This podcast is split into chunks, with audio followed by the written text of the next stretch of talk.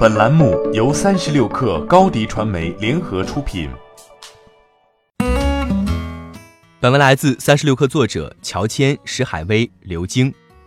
三十六氪从多个独立信源处获悉，国产彩妆品牌完美日记已完成最新一轮融资，高瓴资本领投，红杉中国、华人文化跟投。高瓴资本此前就是完美日记老股东，这意味着目前中国最顶尖的两家投资机构同时身居完美日记股东之列。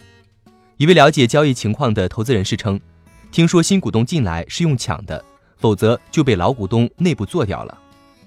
据晚点 Later Post 七月的报道，完美日记该轮融资估值为十亿美金，而据三十六氪了解，估值实际上高于这一金额。另据三十六氪了解。二零一八年十一月前后，欧莱雅曾经和完美日记探讨过收购事宜，但并未深入。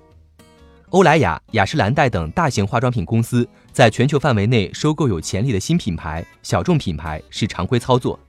如今，他们已经把触角伸向中国。值得注意的是，红杉在二零一八年就在天使阶段投资过另一个国产彩妆品牌，这表明红杉仍在以素有的投赛道逻辑布局彩妆领域。高瓴资本则在二零一八年就第一次投进完美日记。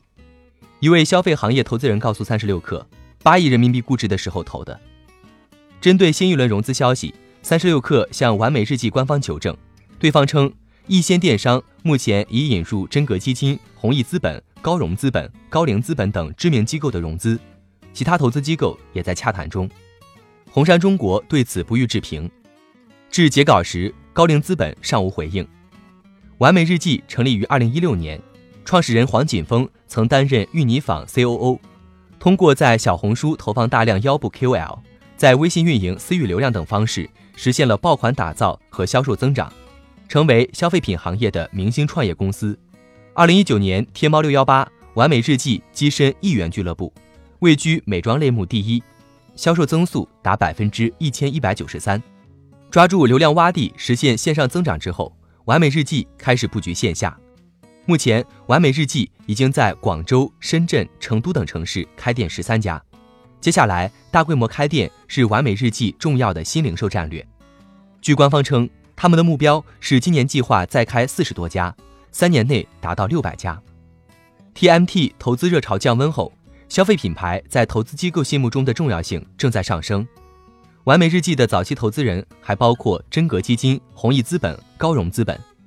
三十六氪此前报道过，真格进入时项目还在天使阶段，用一百万拿了十六个点，被内部视为最典型、最漂亮的一个案子。高融进入是二零一八年上半年，当时估值一亿美金，正在品牌势能爆发前夜。